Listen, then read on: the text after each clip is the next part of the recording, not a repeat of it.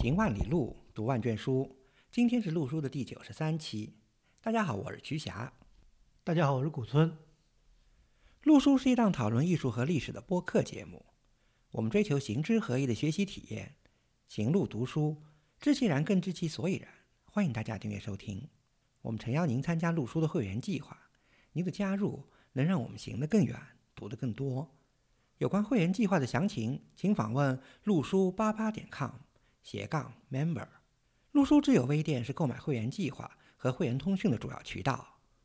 你也可以添加陆书的微信号 artinstu 二零一八联系我们，a r t i n s i t u 二零一八，或者发邮件至陆书八八八八 at outlook 点 com。暑假到了，很多朋友呢会借用暑假的机会呢到各地去转一转。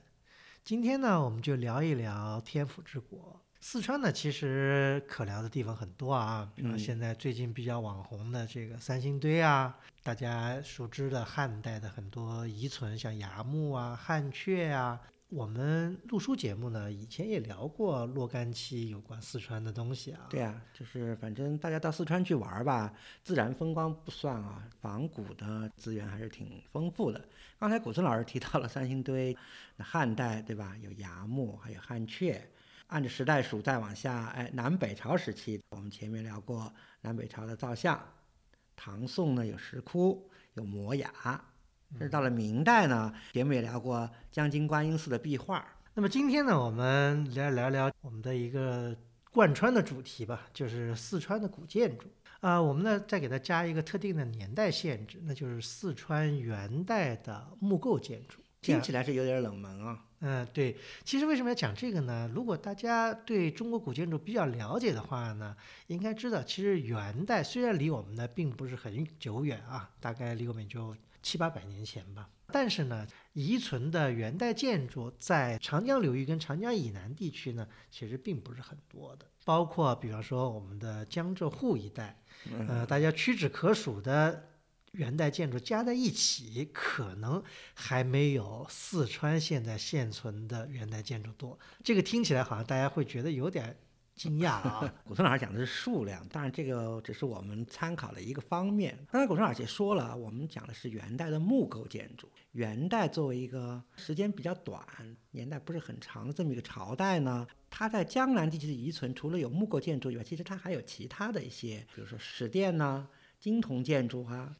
这个呢，我们就不展开讲，我们主要呢讲这个木构建筑，因为木构建筑呢，应该说是主流的建筑形态吧。为什么我们要再去跟江南地区比呢？因为我们在讲这个具体的元代四川建筑以前呢，我们先给大家有一个大的宏观的一个图像吧。大家知道，呃，元代呢是继中国分裂了。几百年以后，第一次又形成了一个大一统的一个王朝。那么，在这个王朝虽然时间不到一百年，但是呢，遗存下来的建筑呢，在华夏大地呢还是不少的。北方多呀，尤其北方多。北方呢，比方说我们在河北看到的曲阳的北岳庙，对吧？这是屈指可数的元代官式建筑。还有大大有名的，现在还在举办特殊展览的永乐宫，那也是官式建筑。对，其实呃，如果大家读一读中国的现在编的建筑史呢，对元代建筑呢，编者呢给予了并不是太高的一个。评价，呃，可能是基于元代留存至今的建筑，尤其是主要的官式建筑并不多。官式建筑当然是代表当时一个时代的建筑最高水平了。可能有些编者或者有些著者也有这样的观点，就是现在留存的元代的这些民间的这些建筑呢，在营建的工艺啊、水平啊各方面呢，前边不如宋代、金代，后面呢不如明代，对元代建筑的评价也不是那么高。所以呢。着重强调元代是一个什么？是个承前启后的一个转型期吧。当然了，这个评价我们大家可以仁者见仁，智者见智。其实元代建筑就我们现在所见到来说呢，也是非常恢宏的。比方说，大家看到了永乐宫的那个琉璃螭吻，现在在这个山西博物院展出，那也是非常让人觉得很震撼的一件艺术品，对吧？啊，何况在历史书记载的大都的雄伟的寺院，当然这些寺院都已经淹没掉了。大都呀，五台山啊，应该从史籍上是记载了有大量的皇家寺院啊。嗯，现在是连 灰。都没有了。哎，但是大都还有一些遗存嘛，嗯，那个大白塔。对。讲到元代建筑呢，因为我们国家的幅员非常广大，那么元代建筑呢，每个地区呢也有它的不同的一些地域特点。比方我们刚才讲的官式建筑是一方面，就是非官式的地区性的这些建筑呢，比方说江南地区的元代建筑，它的这个特点，有的学者认为呢，是沿承了当年北宋、南宋的一脉的传统。但我们看起来的确呢，江南地区的元代建筑呢，看起来是比较。精致一些，比较这个秀丽一些。相比，比方说我们在山西看到的一些，或者陕西看到的一些留存的元代建筑呢，风貌是完全不一样的。那么我们话呢，再回到我们今天要讲的四川的元代建筑，先回顾一下四川。作为天府之国，那不是徒有虚名的。自从诸葛亮他们刘备进蜀开拓以后啊，四川实际上在相当长的一段时间内，因为地理特殊性，享受了很长一段的承平时间。嗯，和平和繁荣。对，所以呢，四川呢，应该说在宋代以前是在中国的。版图内是属于一个相当富庶、文化也相当发达，不亚于江南地区，甚至于在某些程度比江南地区还要更进一步。对，这个一点也没错。古村老师刚才呢是从诸葛亮蜀汉说起的，其实呢更重要的一个节点呢，有可能啊是就是唐玄宗入蜀以后，把大量的可以说是文化艺术方面的这种资源呢带到了蜀地，带到了四川，所以蜀地的这种传统呢，可以说是一直延续到了甚至于南。宋末年，就是从中晚唐一直到南宋这么长的一段时间里，蜀地一直是比较成平，经济也比较繁荣稳定，而且艺术上呢也比较发达，可以说是中国大地上的一个重要的文化和艺术创作中心，绘画创作呀，甚至雕版印刷啦，啊，林林总总。这里面呢，如果啊，这我们讲到的历史没有如果，但我们就假设两个如果，如果在。后面的历史时期，四川没有遭受到我们所知的两大战乱的话，那么四川留存给我们的历史遗存信息是很或者古建筑，应该是不亚于山西的，呃，甚至比山西还要还要更丰富。因为大家知道，山西起码遭受过金元交替之际有一次巨大的破坏，四川呢，可能时间稍微再晚一点，第一次大战乱是在。宋元之际，就是元灭南宋的这个战争嘛。当时一开始，蒙哥他们的一个主要的策略就是从上游嘛，从从西边迂回，西边迂回进攻南宋。对，所以四川宋末的这个战争打了有半个世纪，非常惨烈。比方说，蒙哥甚至死在了钓鱼城对底下，说明这个当时的四川军民反抗这个外来入侵还是相当的惨烈的。这种惨烈性还表现在什么方面呢？如果大家关注一下建国以来的四川的考古发现，就会发现，四川的考古发现有重要的一大类就是窖藏的发现。嗯，其实这个一般的听友啊关注的不多，其实我们可以稍微梳理一下，就是宋末，尤其是南宋，就是在跟呃蒙古在跟元代进行战争的时候呢。因为战争的原因呢，逃难啊，富人把自己的财富哎暂时藏一个地方，然后呢就匆匆离去。这种情况呢，当然在历史上屡见不鲜。但是呢，这个在四川啊，居然成为一个常见的一个现象。尤其从五十年代开始啊，就不断发现四川有宋代窖藏出土。比较早的一个挺有名的，就是一九五九年在德阳啊，这个叫孝泉镇，窖藏出土了一百一十七件宋代的什么银器。一九七二年，在十方的叫两路口的地方，又出土了宋代窖藏的两百八十件瓷器。一九八四年，江安县南井街呢，出土了五吨的宋代窖藏的铁钱，这是相当可观的，五吨的铁钱。嗯，到了一九九六年，在彭州天蓬镇出土了。三百四十三件宋代窖藏的金银器，其中有很多都是非常精美的器物。最值得一提的，如果大家嗯比较关注这个瓷器收藏的话啊，在一九九一年，在遂宁呢出土了一个相当重要的窖藏，是当地的农民啊在自己家菜园子里呃挖地的时候呢挖出来的。结果呢，当时当然这个九十年代初，我觉得人民群众的觉悟还是比较高的啊，嗯立刻就呃报告了完文物部门呢，就派专家进行了抢救性的发掘，结果呢出土了九百八十五件瓷器，十八件铜器，两件石雕，成为了我国有史以来最大的一宗瓷器窖藏。这瓷器还很有意思，里面浙江龙泉窑的瓷器有三百五十件，景德镇的瓷器有六百件，另外还有什么？还有河北定窑啊，还有陕西耀州窑等地的，还有四川本地的瓷器。几大名窑都有了啊，嗯就是作为这种商业瓷嘛，最大一宗居然是龙泉呢，嗯然后是景德镇的，这个都是南宋境内的这个窑口，然后北方也有一些，就说明当时的这个南北，尤其是宋金之间的一种往来吧。而且据说龙泉窑的瓷器，大家知道，有的时候是可以乱成为官窑。官窑会混，就是因为遂宁窖藏出土了大量的龙泉瓷器，而杭州那个官窑遗址呢又有发现，考古的信息越来越丰富呢，所以龙泉和官窑在某些品种上现在是可以分得很清楚了。从我们刚才简单列举了这么几件四川境内的重要的宋代窖藏，可以看出呢，宋代窖藏在四川有这么几个特点。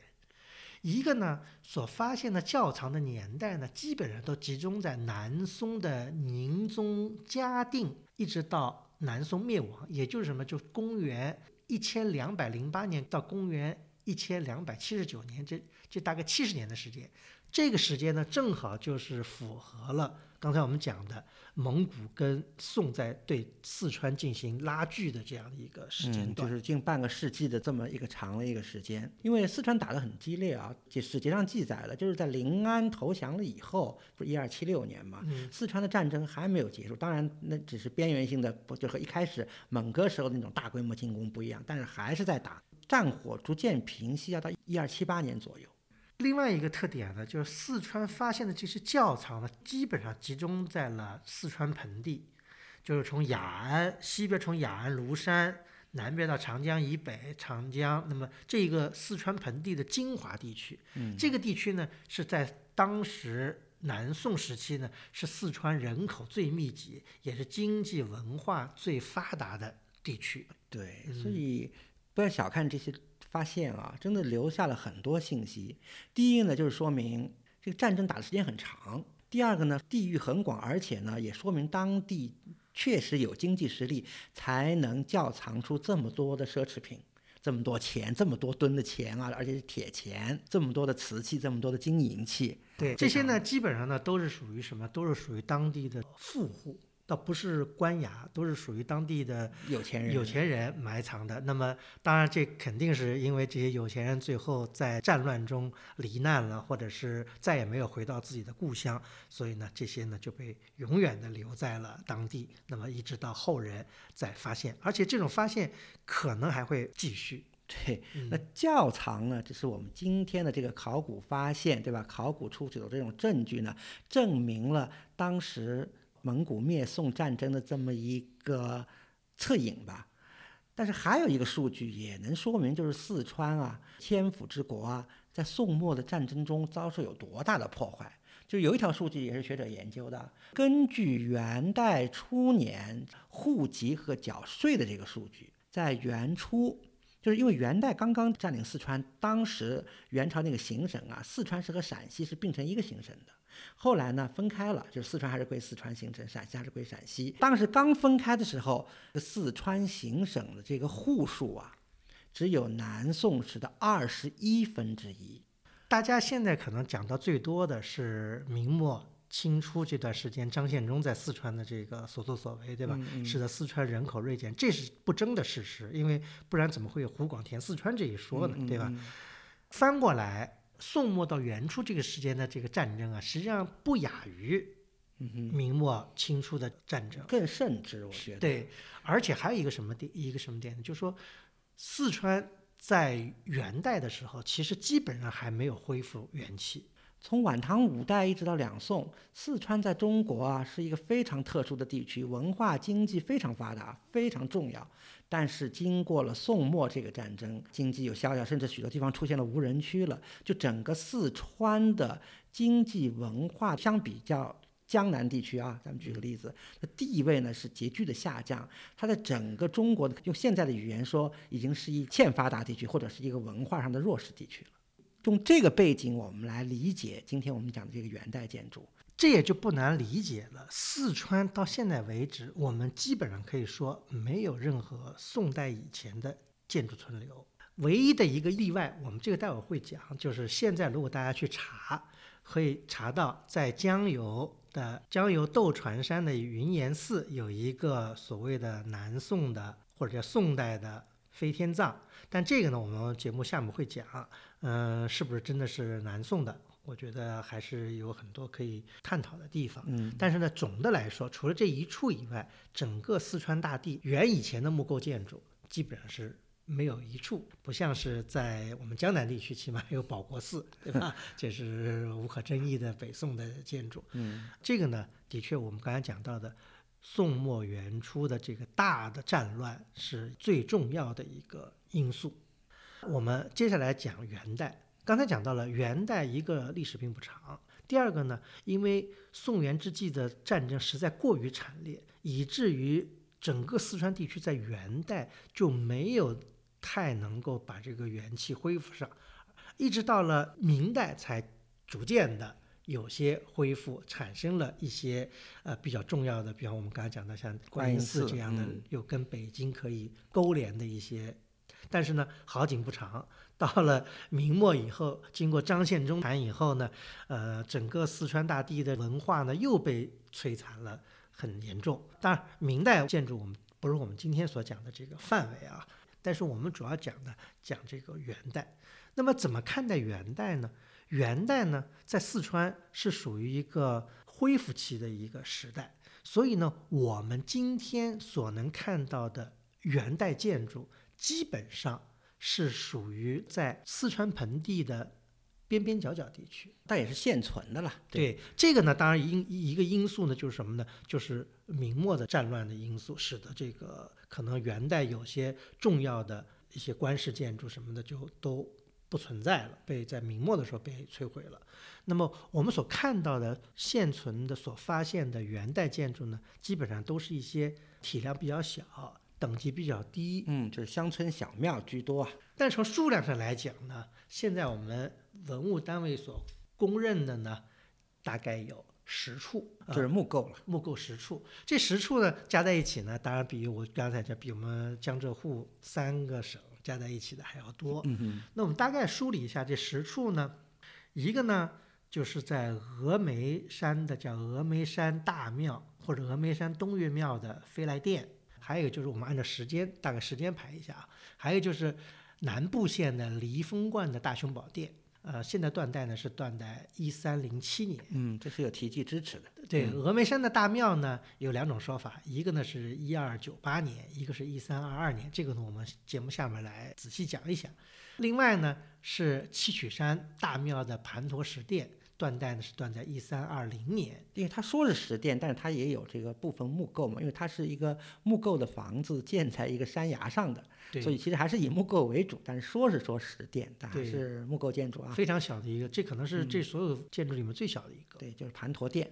还有呢，新近发现的眉山的报恩寺，这个呢有题记呢是一三二七年，另外一个也是一三二七年，一三二七年就元泰定四年，是什么呢？是绥宁金仙寺的飞轮藏殿。接下来呢，还有一个叫阆中永安寺大殿，这个呢是断在一三三三年。这个大殿实际上是在五十年代就发现了，五十年代发现以后呢，当时就报给了国家，呃，但是非常遗憾的呢，呃，在文革中还是没有保护好。当时五十年代发现的这个庙宇里面的呃塑像啊、壁画啊什么，在文革中是受到了破坏。现在建筑还有，呃，这也是有明确提年的。还有一个有明确提年的呢，就是也是阆中阆中五龙庙的文昌阁，这个呢是一三四三年。永安寺大殿是在阆中的东边儿，一五龙庙是在阆中往那个梓潼方向在西边儿。对嗯这两个地方相距七八十公里。还有三处呢，一处呢是庐山的萍香楼，这个呢是断为元代，当年是被营造学社考察过的。对，梁先生他们去看过。呃呃，梁先生这个刘敦桢他们去考察过，在他们的这个调查笔记里面是有的。当时他们认为呢是明代的，因为他们看见了明代的这个题记。建国以后，后来为什么断成元代的？可能这个专家又从不同的文献啊，或者从形制来做出决定嘛。这个呃有各种原因，这我们下面会要探讨。还有呢，就新晋两。个发现呢，一个是剑阁的襄城四大殿，还有一个呢就是盐亭的花林四大殿。呃，这两个呢也都是在最近三浦的时候嗯发现的，规模也不大。那么林林总总，大家可以看到这些大殿的发现基本上都是在成都平原的边边角角的位置。就是平原地区向山区 过渡的那区，但是庐山呢已经到了山区了啊。嗯，对，剑阁也都是山区了。这里面呢还有一个，原来也是个有十一个。讲到刚才曲老师讲到庐山，对吧？庐山呢原来曾经有一个列为国宝的叫庐山青龙寺大殿，曾经认为是元代建筑，但是后来经过进一步的这个专家的调查呢，现在被定为了是明代建筑。这个缘由呢，我们待会儿呃还会再仔细。讲，这里面就要讲到一个问题：怎么来断建筑的年代？断建筑年代，实际上我个人认为呢，最铁凿的证据就应该是梁架上的墨书题记。嗯，这是一个最重要的一个证据之一吧。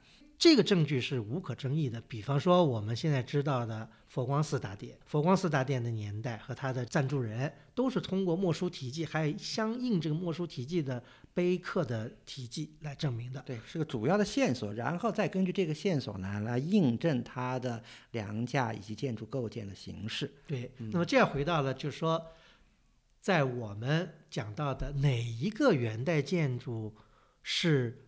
至今为止，四川所发现的最古老的元代建筑呢？刚才我们讲到了两个，一个呢说现在认为呢，南部县的离峰观的大殿呢，它呢是有一个元代大德十一年的一个题记，这个十一年就是刚刚讲的一三零七年，也算是在元代偏早期的一个建筑了。大德十一嘛，对，这个大殿呢是一个方三间的一个建筑啊，边长啊八米，然后心间呢特别大。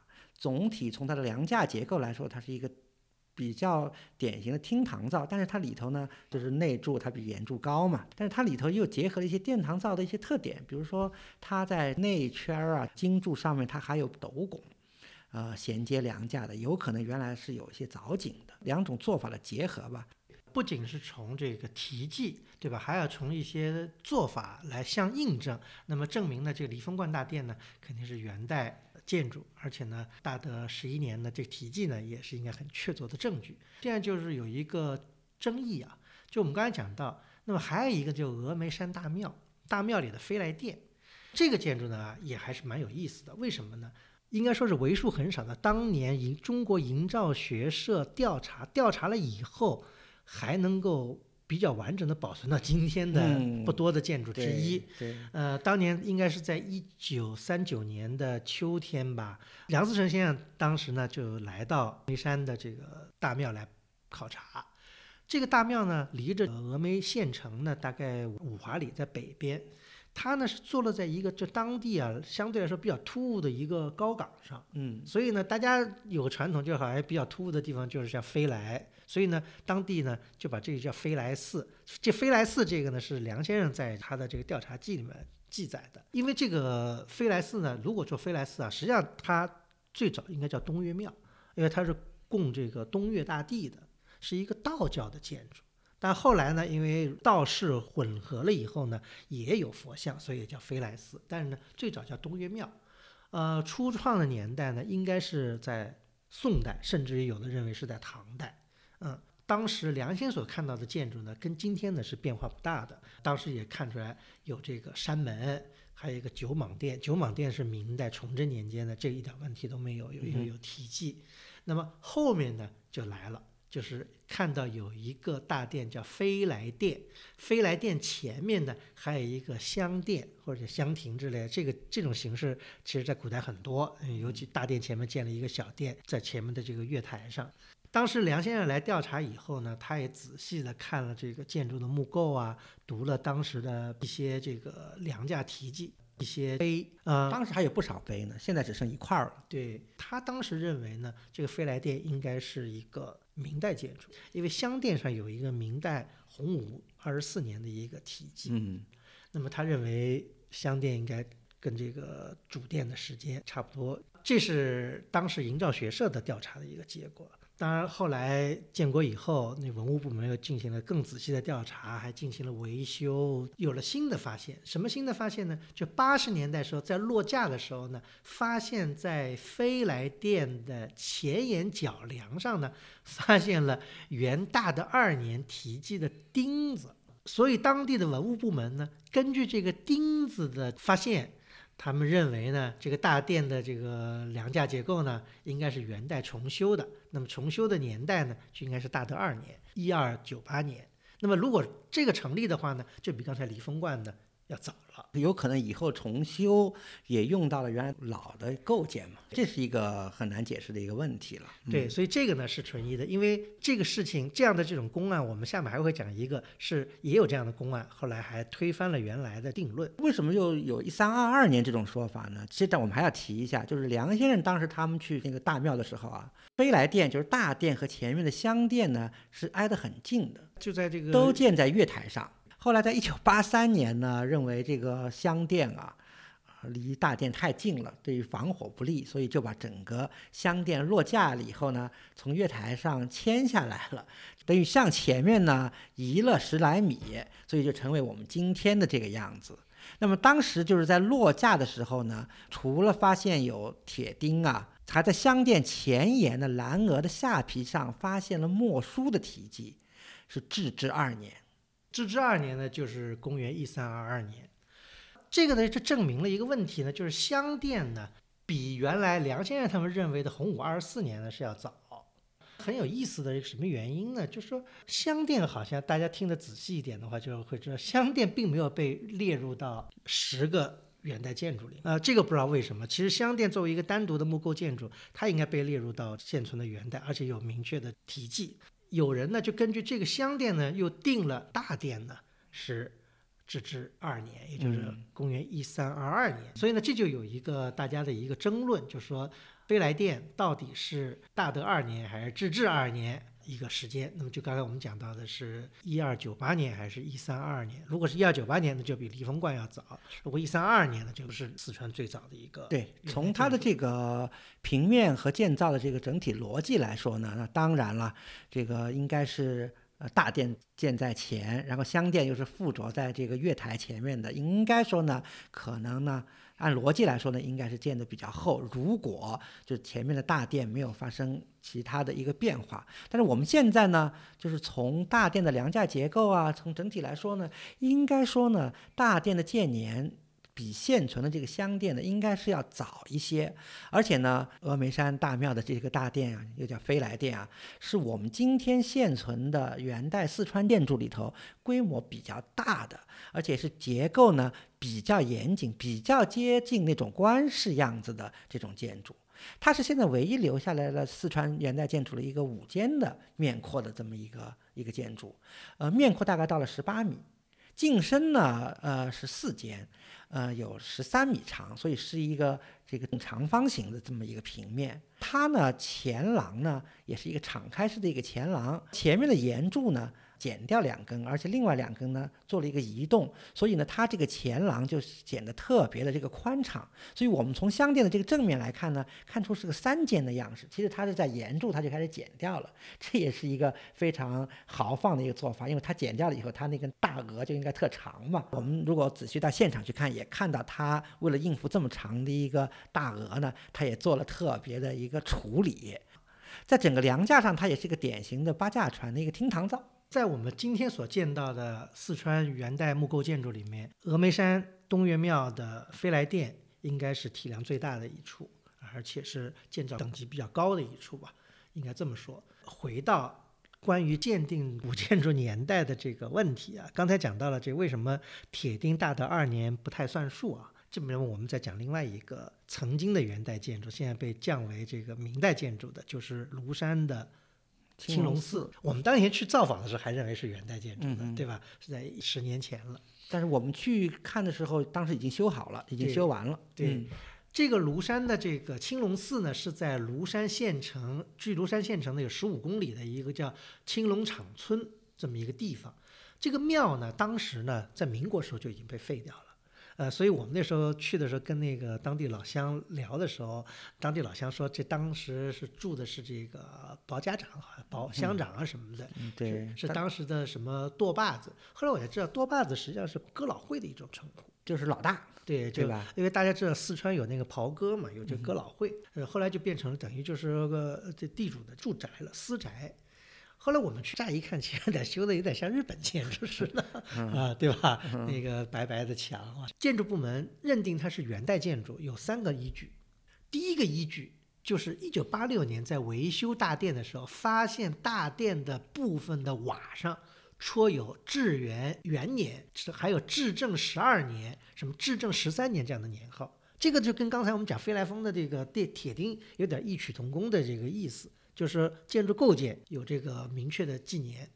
还有一个呢，当时寺内有一对门诊石，门诊石上刻有大元至正九年。这个其实证据如果作为古建筑来断代的话，应该挺充分了。其实好，因为我们知道在山西有好多古建筑都这么断代的。著名的鸡市民居就是靠着这个门诊石来断的嘛，对吧？对嗯，但是呢，当时还认为有一个更重要的一个依据，就是大殿梁架上有墨书。墨书呢有一行字，但头五个字呢 就是有点看不清了，后面是叫什么呢？什么什么年，岁巳癸亥二月仲春。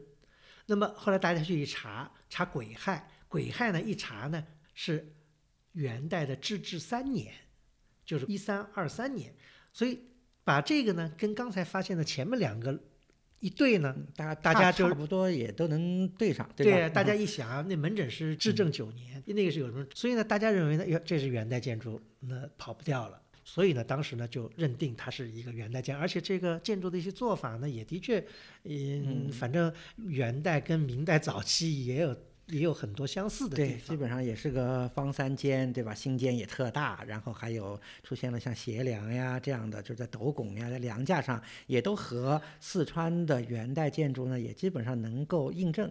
但是，呃，因为这个现在考古技术越来越发达了嘛，后来呢，大家还是把这些东西呢，就拿去用通过红外线摄影，再进行了认证。结果呢，把这个缺失的字呢给读出来了。这一读出来呢，其实让很多人就失望了，有点像，有点像那个，这个咱们前不久就是，呃，四个唐代建筑有一个变成、嗯变成五代建筑一样的道理。这缺失的字是为大明正统八年，这还不缺失五个了，前面这几个字都读出来，六个字，为大明正统八年，这就很确凿了。正统八年是公元一四四三年，正好比原来论证的至治三年一二二三年差了一百二十年。对，就是差了两个甲子。因为也是癸亥。当时专家有个困惑什么呢？就是说他年是癸亥对上了，但是呢，当时没有对上的是月，因为大家知道中国的这个就跟八字似的嘛，就是年月日时时，每个呢都是两个这个天干地支，所以呢，你年对上了，月对不上也不行。所以这下呢，就明确了青龙寺大殿呢是明代正统年间的建筑。还对上什么呢？就是在青龙寺的大殿的其他发现的墨书里也有正统，有正统六年，有正统九年。这就说明不是在正统年修的了，在这个大梁上，因为它写的很清楚，是正统八年的时候呢，是重新树立青龙寺宝殿一所。从我们刚才讲的两个例子呢，就能看到，就是文字的记载，尤其是在建筑上的文字记载，对于断定一座古建筑是多么重要的一个证据。比刚才讲到了断定这个建筑通过只是通过它的梁架结构做法呀，我觉得要靠谱得多。因为梁架结构做法，后人用前人的做法，这是屡见不鲜的，而且历史上很有这样的例子，呃，以为是老的，结果做法是老的，但是后来拆开一看，原来是新的。啊、这里面呢，讲我们的寻访呢，就有另外一个呃也跟故事，奇迹有也跟奇关系迹有关系，就是我们刚才讲到的阆中五龙庙的文昌阁。这个呢，也是因为当时在前沿的东次间的蓝额底部发现了题记，这个题记呢是元代至正三年，也就是公元一三四三年的题记，所以呢才认定了五龙庙文昌阁是元代建筑。我们呢也去了文昌阁，离阆中县城大概有三十多公里吧。当时专门去找这个题记啊，对对，其实呢，这个五龙庙呢，原来曾经是规模很大的一座庙宇，现在所存的文昌阁呢，只是这个庙宇中最后一进建筑。而且我都怀疑是不是在中轴线上。就四川，因为它当时因为我们说的这些现存的元代建筑啊，它都不是在平原地区。很多都是在山区丘陵地带，所以呢，它整个的寺院的这个地平啊是高高低低的这么一个形状，所以呢，它的轴线呢也并不像我们现在看到在平地的那种一个非常完整的、非常笔直的那么个轴线啊，而且呢，地平也有高有低。而文昌阁呢，应该是在整个寺院基址的一个高处，而且我怀疑都是一个在，并非在主轴线上，这么一个小殿，因为它叫文昌阁嘛，背着个小山。面呢是面向一个空地，这个空地上呢，现在还散落着一些原来的建筑构件，因为这些建筑是一直到了文革时期。才被拆除的，因为当时文保员就跟我们介绍说，呃，文文革时期，嗯，这个城里来的知青那时候都住在这个庙里面，那当时就说明庙里面有很多空房子嘛，完了，但是呢是年久失修呢，后来这些房子呢就陆续的都被拆毁了，只有这个文昌阁就最后一进殿宇呢，因为它是靠着山，某种原因呢就保留了下来。这座殿宇呢，呃，是个小三间的一个歇山顶的建筑，对，看起来还比较灵巧，而且呢。正面的这个檐下的铺座呢，还比较大，权衡也比较大，对，而且它都是这么一个小殿啊，三间小殿啊，大概八米不到这个边长嘛，所以前檐斗拱能用到六铺座，而且它的这个斗拱呢也是。挺有代表性的，整个呢四川的元代建筑就是在十四世纪上半，基本上也都这么做。它呢，呃，出跳，它也但也不出耍头的，在这个拱头上，就是它不用令拱嘛，就直接拖着这个燎原团的。它那个呃心尖的一个那个补尖啊，就是一根呃挑干或者咱们叫它斜梁嘛，直接爬到了这个基团之上。因为它建筑小嘛，手法也可以说是挺豪放的。那么我们当时去了以后呢，就一个劲儿的想找断代的最明确的依据，就是那个文字，当时的记载了元至正三年的文字。后来文保员呢，当然跟我们说呢，很有意思，大殿被发现以后连续修了两次，就是说在两次的修复当中呢，字呢居然就被油漆给抹掉了。嗯哼，现在呢只能。隐隐约约看见一点点，这个我觉得是非常令人匪夷所思的一件事情。怎么能把这么重要的这个信息就这么给覆盖了？我们事先查到这个文字，这个文字讲到什么呢？就讲到这个庙，就这个文昌阁呢，是当地任性捐钱修的。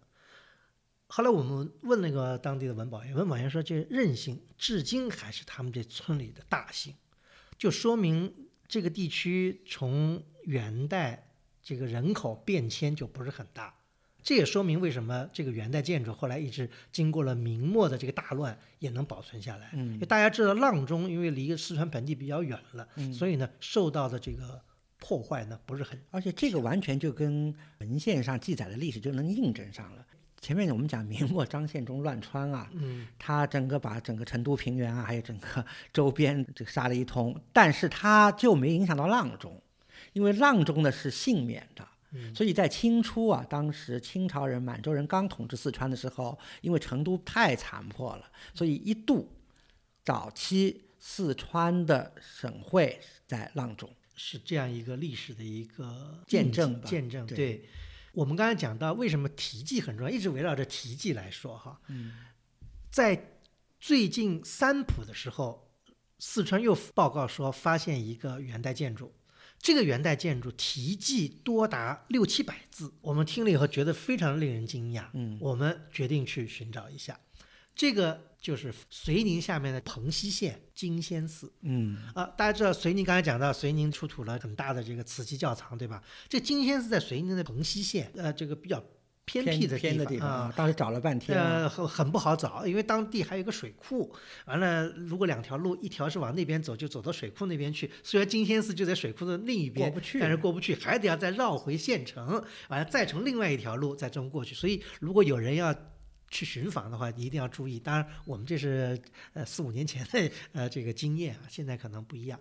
呃，我们四五年前去的时候，金仙寺还是处于一种原生态的状态，嗯虽然已经被报为这个可能新的候补国宝了已。经是国宝了。对，嗯但是还没有国家还没有维修，所以还是一个比较原生态的一个状态。它呢是在一个村落的边上，村外嘛，现在呢就只存这么一个店。店，叫其实叫飞轮藏店。它前面还有别的店，那么这些据当地人说呢，以前这些店呢，呃还是很大，但是呢后来呢陆续呢都被拆掉了，就剩这一个店。再有一个非常令人不思其解的地方是什么呢？就我们回来为了做这期节目，我们又做了一些呃调查，做了一些这个文献的搜索。其实有文献证明，在上世纪六十年代就有人提到了遂宁下面的这个蓬溪县有金仙寺，里面有转轮藏，而且六十年代就曾经说转轮藏没有了，但是呢，转轮藏的那个铸造的那个铁座还存在，还说呢寺里面还有一块这个元至正四年的飞轮宝藏碑记也还在，所以这个呢是非常确凿的，是在六十年代就有人写文章，但这个文章六十年代写了以后，这是在八十年代初发表的。对，就是呃至少就说明什么？就在六十年代，四川当地的学者就已经知道了金仙寺，而且对金仙寺做了初步的调查。就当时不仅庙里头啊嗯有至正四年的飞轮宝藏碑记这块碑，当时这个殿的匾额还在，就叫飞轮宝藏。结果本世纪二零零八年才又在三浦洲重新被发现，说是在遂宁市蓬溪县赤城镇周家店村发现一座元代建筑。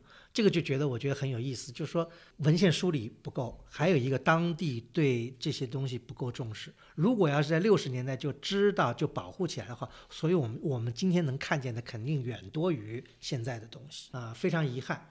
那我们今天能看到什么呢？看到的就是一座空房子，空房子啊，这座房子已经是千疮百孔的房子。嗯，但是呢，但是最令人称奇的就是这座虽然已经千疮百孔的房子，它上面的梁架就是各种建筑构件题记啊，有二十条之多。刚讲到了七百字呢是能认的，还有一些字呢认不出来了。断代呢就断的是泰定四年，就是公元一三二七年。这因为是在梁架下面有非常明确的墨书，呃，我们在会员通讯也放了这条墨书，因为我们都能够拿肉眼看到，不用像刚才那个青龙寺似的还要需要这个红外线什么的。对，这些题记啊这个书法呢也是比较统一的，啊。字笔画呢也比较圆润，而且字形呢都偏扁，这都是说证明呢是差不多时期的。所以也有点遗憾啊，就是所谓飞轮藏，其实我们在讲的直白一点就是转轮藏嘛，嗯就是那个转经筒。在光绪年间的这个县志里头还提到了金仙寺，但是写县志的人已经不太搞得清楚这个转轮藏是个什么东西了，他只说是个飞轮八角亭，有两层高，怎么怎么样。当时呢，里面供的还是佛像。所以就说明到了清末啊，这个当地人已经搞不清楚这个轮藏是怎么一回事情了，已经没有放经书，是放的这个佛像。这个转轮藏呢，就在建国初啊就被拆掉了。把那个轮藏拆掉以后呢，还把整个这个殿宇的一些就是不承重的一些仿、一些梁仿的一些构件也拆掉了。一定程度上破坏了原来的这个结构，因为大家知道转轮藏殿它是有非常强的一个一个功能一个作用的。至少在六十年代，别人就是学者写文章的时候呢，那个轮藏啊还有一些痕迹可言。但是我们今天去看呢，当中那个轮藏的痕迹是一点都看不到。我们讲这些题记为什么重要呢？因为这些题记不仅给我们提供了一个断这个建筑年代的一个证据，而且这个题记因为相当多嘛，有二十多二十多条嘛，还提供了一些当时的四川元代这个当地的一些各种社会情况。为什么这么说呢？比方说，通过读这些题记，专家就得出这样一个呃大的图景啊，就什么？就当地啊有一个大户，这个大户人呢姓令狐，姓令狐也是一个比较呃特别的姓啊。这个令狐呢，为了逃避猜疑，大家知道元代啊，做这个低层基层的官员是有小吏，小吏是很苦的，弄不好要败家的这个差役。那逃避差役呢，就出家为僧，法号呢叫德信。因为这个差役落到了另外一家人家，叫姓李的这家人家身身上。这姓李的这个人呢，还有一个老婆姓谢，他们呢就不不得不分担这个差役的工作，因为差役的工作是吃力不讨好的事情。那当地的这个人民呢也非常痛苦。结果这样呢，这个德信这个人呢，因为他不是这个逃避的差役嘛，家里呢又有钱，所以呢他呢就发起捐资造这么一个转轮藏殿，嗯来为为自己或者为这个百姓祈福。那么这个事情呢，得到了家里父母兄弟的这个支持。也得到了呃乡邻的支持，这甚至于得到了一些基层官员的支持，还包括什么呢？还包括了当时因为四川人口少，从江西迁移来的移民的支持。嗯，是从啊江西吉安迁过来。对，所以这些信息都是在这个体系上得到的。这等于就有点像历史一样的，就不只是简单的一个个建造年代的体系，所以大概当时捐了多少多少钱都有这个记载。而且很清楚，就是建筑呢是一三二七年，泰定四年先把这个殿宇建好，然后两年后就是到天历二年呢，就一三二九年呢开始造这个转轮藏。虽然转轮藏已经不存在了，但通过这些题记呢，就非常具体的把金仙寺转轮藏殿的历史、它的缘起、它的这个它的建设过程、呃捐助人，甚至它这些故事讲得非常清楚。对它这个，因为轮藏殿嘛，呃，还挺特别的，所以它整个虽然总体来说它的梁架呢也是一个呃方三间，对吧？六架船屋，但是它有一点不同，因为我们今天所有讲到的元代四川元代建筑啊，除了萍香楼是个楼，对啊，除了飞来殿啊、是个五间的一个平面是一个长方形的这么个殿宇，其他都是方三间，而且基本上呢都开前廊。但是这个轮藏殿呢，它是没法开前廊的，因为在整个金柱当中围合的这个心间的位置呢，要放这么大一个轮藏，再开前廊呢，这个殿宇就没有这个内部空间了，所以呢，它是没有前廊的，所以呢，也是符合它这个整个金藏殿的这个功能需要。呃，希望啊，如果这个金仙寺转轮藏殿在大修的时候啊，如果做一些稍微的考古勘探，可能还能够看见当时的这个嗯地坑肯定在嘛，对。那么我们讲到转轮藏，我们就再多讲讲这个话题啊，因为很有意思的是什么呢？虽然转轮藏这个东西并不是四川的一个独有的，对吧？大家知道现在现在我们知道最早的转轮藏应该是河北正正定定隆兴寺的北嗯宋年代的转轮藏，但是呢，在四川保存了宋代跟明代的完整的转轮藏。对，呃，这个是很不容易的。讲到宋代呢，就我们回到了节目刚开始讲的这个问题，就是所谓的唯一的四川的宋代建筑江油斗船山云岩寺的转轮藏殿。飞轮藏，嗯飞轮藏也叫它转轮藏有各种名字啊，也叫转轮藏，也叫飞轮藏。呃，当地的史书呢还新成车，叫它叫车，因为它可能能动。那当然能动，对，它动，但它是转了，它不能够跑出来，这样对它。江油的这个转轮藏呢，也是在一个方三间的殿里面，它呢是在中间有一个圆的。这个现存的这个转轮藏呢，大概呢是有十米高，直径下面呢大概有七米，呃，做成了四层，像楼阁一样的，每层还有人物雕饰啊什么这些东西的。当时呢，原来那也是能转，但是落就落在了到底是什么年代的？罗哲文最早写文章认为就是南宋的，因为县志记载呢，呃，这个殿呢就创建于南宋淳熙年间，淳熙嘛是南宋的年号。历史记载呢是元代呢重砌，就重修，说是躲过了明末的战火，因为说明末战火以后独存，然后清代乾隆年间呢重新修过。呃，说是记载是原来那个藏针呢是南宋的年号年号的战争，但是呢现在看不清了。现在呢是乾隆那时候重新重新铸的。那么还有人说呢，在这个转轮藏的这个木塔上呢，有这个元代叫大元四十二年的木条的书，这四十二年也是很奇怪的一种说法啊。对，就大家没有一个皇帝有四十二年，可能读错了或者是因为当事人也搞不太清楚，所以呢，到底是宋代的，没有明确的文字支撑。那大家专家呢，只是通过，比方说它上面的这个小木做的做法呀，还有呢，就是上面的人物雕刻呀，这些风格呢，来论证呢，它应该是有南宋的这个风格。所以呢，大家认为呢，转轮藏应该是南宋的。那么涉及到外面的这个藏殿的建筑，就是它外面包的这个方三间的建筑呢，呃，也有各种的说法，认为为因为维修的也太厉害了，各种时代的维修的叠加的这个痕迹啊。对嗯但是不管怎么说呢，这个认为它是一个南宋的遗存呢，应该说是有有道理的。但是不是全部都是南宋的，这个可能值得探讨。但是呢，起码它东西从南宋就开始有了。高十米啊，体量还是巨大。嗯，能够保存至今，就即便不是南宋，即便是明代的，我觉得能保存到是今天也是非常不容易。对，相比之下，比方说隆兴寺那转轮藏，现在也基本上不能转动，也是只看的一个东西。那么北京城里智化寺那个是个死的，就是只是个形式，并没有那个机关。